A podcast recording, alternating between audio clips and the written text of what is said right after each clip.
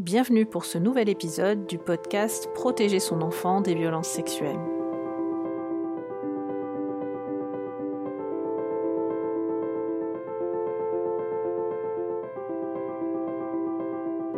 Ce cinquième épisode vient compléter l'épisode précédent portant sur les profils des hommes qui commettent des agressions sexuelles sur les mineurs.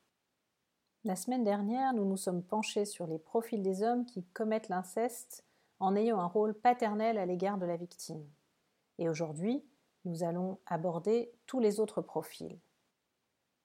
Petit rappel pour aider à faire contraste, ceux qui agressent dans la famille alors qu'ils ont un rôle paternel sont généralement motivés par une question de contrôle ou de domination. Ils ne sont pas attirés sexuellement par les enfants d'une façon générale. Dans la très grande majorité des cas, leurs victimes sont des filles. Alors que quand l'inceste est commis par un homme qui n'est pas dans un rôle paternel, son profil au niveau criminologique s'apparente à celui qui fait des passages à l'acte sur des enfants en dehors de sa famille. Pour simplifier et vous aider à vous y repérer, aujourd'hui je vais considérer que dans ce groupe, on a principalement quatre sous-groupes. On a d'une part ceux qui agressent sexuellement des filles et d'autre part ceux qui agressent sexuellement des garçons. C'est assez rare que ces hommes soient attirés et agressent sexuellement à la fois des garçons et des filles. Et comme toujours, dans les cas un peu atypiques, généralement il y a une dangerosité plus importante. C'est-à-dire que ce sont des gens qui vont euh, avoir tendance à faire plus de victimes. Ensuite, dans ces deux groupes, on peut différencier ceux qui agressent des adolescents et puis ceux qui agressent des enfants prépubères. Donc je vais prendre chacun de ces groupes un à un parce qu'ils ont quand même des caractéristiques un peu différentes selon qu'ils agressent des adolescents ou des prépubères et des garçons ou des filles. Dans ces quatre groupes, le point commun, c'est que la motivation est généralement sexuelle, c'est-à-dire pseudo-amoureuse. Pour situer un peu le problème, je trouve que c'est utile que je vous communique quelques chiffres, même s'ils peuvent être un petit peu choquants. D'abord, on a des chiffres qui sont issus d'une étude qui a été faite anonymement en Australie auprès d'hommes de la population générale. Anonymement parce que c'est comme ça qu'on obtient les résultats les plus fiables. Et on leur demande s'ils ont déjà commis des violences sexuelles à l'égard d'un mineur et aussi s'ils sont attirés sexuellement par un mineur. Selon les résultats de cette étude, un homme sur cinq interrogés a soit commis des violences sexuelles à l'égard d'un mineur, soit est attiré sexuellement par un mineur, soit les deux. C'est évidemment énorme.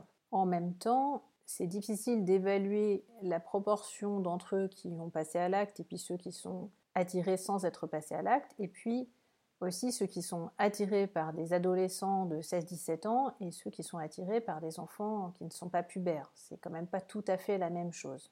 Socialement, comme il y a quand même une culture du corps jeune dans nos sociétés, l'attirance sexuelle pour euh, des jeunes adultes, voire pour des adolescentes de 16, 17, 18 ans, elle semble assez banale, pour ne pas dire même un peu valorisée socialement. D'autre part, un autre euh, chiffre qui est instructif et qui est issu des études portant là aussi en population générale sur l'attirance sexuelle que peuvent avoir des hommes envers des enfants qui ne sont pas pubères.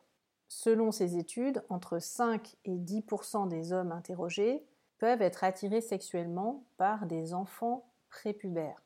Là aussi, c'est un chiffre qui semble quand même vraiment important. Je consacrerai ultérieurement un épisode au profil des femmes qui commettent des agressions sexuelles, mais pour ce qui est de cette euh, question des attirances sexuelles que les femmes pourraient avoir envers des mineurs ou même envers des enfants prépubères, on n'a vraiment quasiment pas de données. Ceci dit, ce n'est pas parce qu'un homme est attiré sexuellement par un enfant prépubère ou par des corps prépubères qu'il va nécessairement passer à l'acte, heureusement. D'une part parce que la motivation sexuelle ou pseudo-amoureuse, comme on l'a vu, est loin d'être la seule motivation à commettre des violences sexuelles, et d'autre part parce que la motivation euh, sexuelle pseudo-amoureuse ou même de domination de contrôle ou d'hostilité n'est pas suffisante pour commettre des violences sexuelles. Il faut qu'elle soit combinée d'une part à des traits de personnalité favorisant, entre guillemets, hein, c'est-à-dire l'immaturité, l'égocentrisme par exemple, et d'autre part à une crise de vie particulière qui augmente les risques de passage à l'acte sexuel sur un enfant. Ce qu'il faut avoir en tête, c'est que la violence sexuelle, c'est d'abord de la violence avant d'être sexuelle.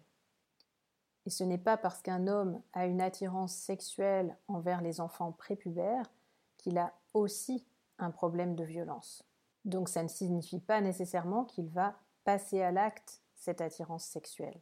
Une autre donnée intéressante concernant ces hommes qui rapportent avoir une attirance sexuelle envers les enfants prépubères, c'est que statistiquement, ces hommes rapportent plus souvent une enfance traumatique, et traumatique pas seulement au niveau sexuel, au niveau de la violence, la violence physique, la violence intrafamiliale également. Ils se caractérisent aussi par une sexualité d'apparition plus précoce et une sexualité qu'ils vivent comme plus envahissante. Donc il y a une tonalité un peu désagréable et omniprésente. Revenons maintenant du côté de ceux qui passent à l'acte. Je vous ai annoncé qu'on allait passer quatre groupes en revue aujourd'hui. Le premier groupe, ça va être le groupe de ces hommes qui passent à l'acte sur des adolescentes, donc sur des filles, des jeunes filles adolescentes. Un exemple type est fourni par Vanessa Springora à la fois dans son livre et dans l'adaptation cinématographique qui en a été faite, Le consentement, autour de l'exemple de Gabriel Matzneff et de la façon dont, de façon répétée, il entretient des relations avec des jeunes filles, avec des adolescentes qui euh, sont à l'époque euh, plutôt bien acceptées socialement, mais qui sont néanmoins des relations empreintes de violence sexuelle.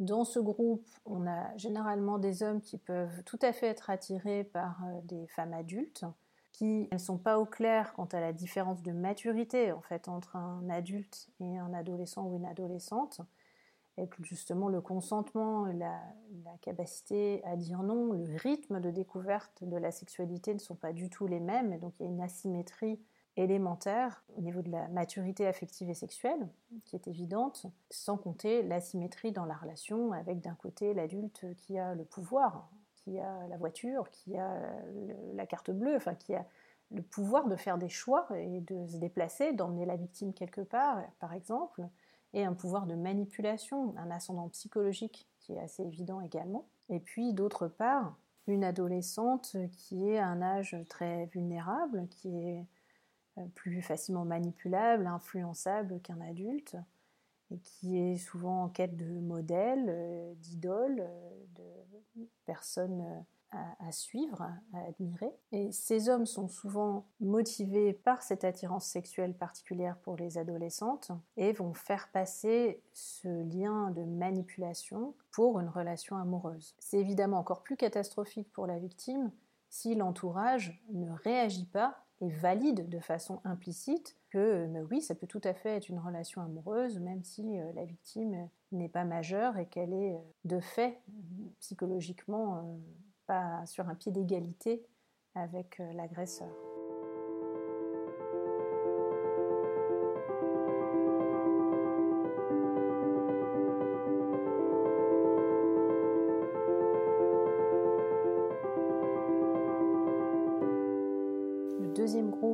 Aborder aujourd'hui, c'est celui des hommes qui passent à l'acte sur des filles prépubères.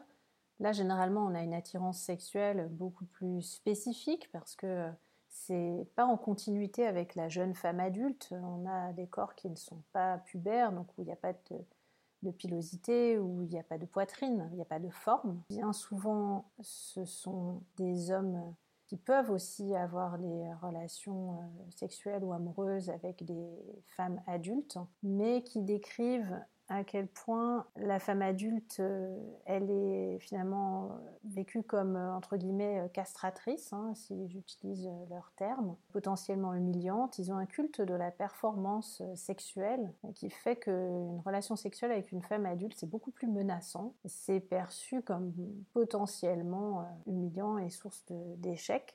Et bien, paradoxalement, commettre des violences sexuelles en se faisant croire que l'enfant est consentant, parce qu'on a même très très souvent ces distorsions, euh, ces pensées, ces modes de pensée un peu fous d'une certaine façon. Euh, en se faisant croire que la victime euh, est consentante et que c'est une relation amoureuse malgré la très grande différence d'âge et de maturité, eh bien ça semble être beaucoup moins menaçant parce que la victime n'a pas d'expérience sexuelle et donc ne peut pas comparer et être humiliante en comparant les violences qu'elle subit à d'autres expériences sexuelles.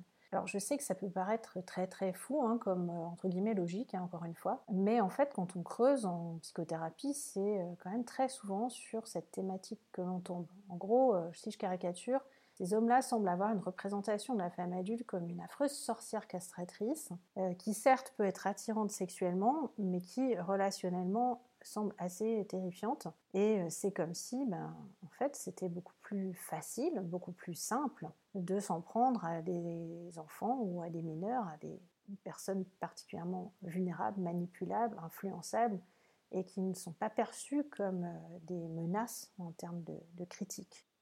Alors là encore, cette logique-là, on l'a aussi hein, chez ceux qui agressent des adolescentes, mais elle me semble plus marquée chez ceux qui agressent des prépubères. Et là encore, souvenez-vous que je les traite comme deux groupes différents, mais on a certains agresseurs qui peuvent agresser sexuellement des adolescentes et des prépubères, même si c'est pas ce qu'il y a de plus fréquent. Dans le troisième et quatrième groupe que je m'apprête à décrire, ceux qui agressent des garçons et des adolescents, on a plus rarement des hommes qui ont des expériences avec des femmes adultes ou qui sont en couple. Ça peut arriver, mais c'est moins fréquent que dans le groupe de ceux qui agressent des fillettes ou des adolescentes. Si on examine le groupe de ceux qui agressent des garçons adolescents, en fait bien souvent, c'est comme s'ils pouvaient avoir une attirance sexuelle aussi pour des jeunes adultes hommes. Donc c'est plutôt des hommes qui ont une attirance homosexuelle, mais quand ils parlent de cette attirance et des agressions, des violences qu'ils ont commises sur les adolescents, euh, là aussi, hein, c'est euh, de nouveau présenté comme une relation amoureuse, mais en fait, euh, on voit que c'est pas perçu comme des actes qui sont homosexuels. Donc c'est comme si passer à l'acte sous forme de violence sexuelle masquée à leurs propres yeux où ils se racontent des histoires sur des adolescents était plus acceptable moralement à leurs propres yeux que d'assumer une relation sexuelle consentie avec un homme adulte. Alors je sais que ça paraît très curieux, mais c'est comme s'ils étaient euh, homophobes envers eux-mêmes d'une certaine façon et que ça les empêchait d'assumer leur homosexualité et que ça, les incitait très paradoxalement à aller du côté de la violence sexuelle envers les adolescents euh, parce qu'elle n'est pas étiquetée homosexuelle. Alors évidemment, je suis absolument pas en train de dire que les homosexuels ont plus de risques de passer à l'acte euh, sexuellement et de commettre des violences sexuelles, c'est absolument pas vrai. Ce que je suis en train de dire, c'est que des hommes qui n'assument pas leur homosexualité, qui ont un profil d'attirance sexuelle pour des mineurs et qui ont un profil de personnalité particulier qui en plus se combine à une situation de vie à risque, oui, risque pour essayer de trouver une solution très inadaptée à leur situation de passer à l'acte sexuellement sur des adolescents. Enfin, pour ce qui est du dernier groupe, de ceux qui passent à l'acte euh, sexuellement sur des garçons qui ne sont pas pubères, là généralement on a un groupe d'hommes qui sont très fixés, entre guillemets, sexuellement sur euh, les prépubères et sur les garçons. C'est-à-dire que c'est souvent leur attirance sexuelle principale, là où ceux qui passent à l'acte sur des ados peuvent aussi souvent être euh, attirés par des adultes. Ici, on peut très bien avoir des hommes qui ne sont même pas attirés par des ados, donc dès qu'il y a des signes de, puberté, de la, pilosité par exemple, euh, ou des, signes de corps qui pourraient ressembler à des corps adultes, euh, c'est euh, totalement impossible que ça suscite de l'excitation sexuelle chez eux. Donc là, il y a un vrai blocage sexuel. Là encore, c'est pas du tout pour leur trouver une excuse, et ça ne justifie absolument pas un passage à l'acte. Et ça ne suffit pas d'ailleurs pour qu'il y ait passage à l'acte. On peut tout à fait euh, rencontrer des hommes qui ont une attirance sexuelle exclusive pour des enfants prépubères et qui ne vont jamais passer à l'acte dans leur vie parce qu'ils sont très au clair dans leur tête sur les immenses dégâts que ça pourrait commettre, tout simplement. Et ces hommes-là sont capables d'aller consulter par inquiétude, aussi pour euh, avoir euh, des, solutions pour évoluer en fait au niveau de leur sexualité et trouver une forme d'épanouissement avec un ou une adulte. consentant bien sûr. Pour conclure sur ces quatre groupes, plus l'attirance sexuelle envers les mineurs est prédominante, moins ils peuvent être attirés aussi par des adultes, hein, autrement dit, plus ces hommes ont tendance à être dangereux et à faire de victimes. Et plus, généralement, ces hommes travaillent ou s'engagent, par exemple, dans le milieu associatif ou sur leur temps de loisir, dans des activités auprès d'enfants. Et ils présentent bien souvent des signes de ce que certains chercheurs ont appelé la congruence émotionnelle avec les enfants. Alors concrètement, c'est quoi la congruence émotionnelle avec les enfants? C'est le fait de se sentir plus en phase, plus à l'aise, plus confortable avec les enfants ou en présence d'enfants par rapport aux adultes. Par exemple, ça peut être intéressant si vous recrutez un babysitter de poser des questions comme euh, est-ce que vous vous sentez plus proche des enfants que des adultes? Est-ce que vous vous amusez davantage avec les enfants qu'avec les adultes? Est-ce que quand vous êtes euh, avec euh, des enfants, vous avez l'impression d'être vous aussi un enfant? Auriez-vous aimé ne jamais grandir et rester enfant ou être enfant à nouveau?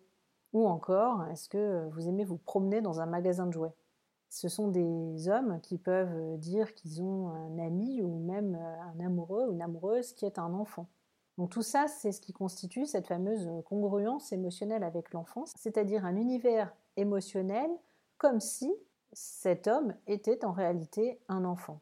Et si vous les voyez jouer avec euh, des enfants ou même des ados, vous allez certainement remarquer qu'ils se comportent un peu comme des gamins quand ils sont avec euh, des enfants ou des ados, un peu comme s'ils étaient plus adultes en fait à ce moment-là, comme si c'est pas eux qui allaient rappeler la règle quand il y a des petits moments de débordement par exemple, et donc euh, ça, c'est des signes qui peuvent vous alerter. Non pas que tous ceux qui ont cette euh, immaturité sont nécessairement à risque de commettre des violences sexuelles sur des mineurs, mais c'est quand même une caractéristique un petit peu préoccupante. Et puis surtout, c'est probablement pas quelqu'un auquel vous aimeriez ou voudriez confier votre enfant parce que c'est pas forcément quelqu'un de très responsable en fait, tout simplement, de très mature émotionnellement au-delà des simples risques de violences sexuelles. Toujours dans le cadre du recrutement d'un babysitter, par exemple, poser des questions générales en lien avec la sécurité pour avoir euh, une, idée de la réponse que vous fait la personne que vous envisagez éventuellement de recruter peut être euh, intéressant en glissant notamment une question euh, un peu plus sensible. Par exemple, qu'est-ce que vous feriez si mon enfant a cassé un verre et qu'il y a du verre partout par terre? Qu'est-ce que vous feriez si mon enfant me réclame en boucle? Qu'est-ce que vous feriez si mon enfant se promène tout nu devant vous? Voilà, c'est pas parce que cette personne vous donne une réponse satisfaisante que c'est nécessairement ce qu'elle fera en situation, notamment en situation d'urgence, hein, je pense par exemple au, verre cassé par terre. Néanmoins, c'est déjà un premier niveau de filtrage, de, recrutement, de voir ce que, un peu prise de cours, spontanément ce que cette personne va répondre, et surtout comment elle justifie sa réponse en fait, comment elle euh, explique les choix qu'elle ferait. Donc aujourd'hui, on a compléter les profils des hommes qui ont commis des violences sexuelles sur des mineurs, avec euh, quatre profils principaux en fonction du type de victime. Gardez bien en tête que ce sont des grandes lignes, je ne vais pas faire de vous des criminologues, mais que quand quelqu'un sort de ces grandes lignes, c'est généralement quelqu'un de statistiquement plus dangereux que ces agresseurs un peu typiques, c'est-à-dire de faire plus de victimes. Nous nous retrouverons la semaine prochaine pour la suite autour de ces questions des profils, pour aborder la question des hommes qui téléchargent du matériel pornographique impliquant des enfants sur Internet. Sont-ils dangereux? Est-ce qu'ils risquent de passer à l'acte sur des enfants de leur entourage? Ce seront les questions auxquelles nous répondrons la semaine prochaine. J'espère qu'après l'écoute de ces premiers épisodes, vous n'êtes pas devenus complètement paranoïaque pour autant. C'est vrai que quand on n'a pas l'habitude de penser à ce risque-là et qu'on commence à avoir ces informations, c'est tout à fait normal de voir le mal partout et de se poser des questions sur euh, presque toutes les relations et les adultes qui nous entourent. Alors rassurez-vous, généralement c'est une phase d'adaptation et donc ça passe. Et l'idée c'est que petit à petit, vous puissiez affiner votre détecteur de profil ou de situation, d'interaction dans les relations qui vous font tiquer, qui sont un petit peu problématiques pour pouvoir les recadrer. Même s'il ne s'agit pas de violence sexuelle, ça peut être des signes précurseurs de quelque chose qui est en train de se mettre en place. Et l'idée de ce podcast et du livre qui va avec, c'est de vous sensibiliser à ces signes précurseurs pour intervenir avant que les violences aient pu se mettre en place. En attendant, souvenez-vous que la plupart des adultes sont bien intentionnés à l'égard des enfants et que les agresseurs sexuels restent heureusement l'exception. Vous retrouverez une partie de ces informations et bien d'autres dans mon ouvrage Protéger son enfant des violences sexuelles. N'hésitez pas à partager largement ce podcast avec les parents qui vous entourent, à me mettre des petites étoiles et à vous abonner. Et on se retrouve mercredi prochain.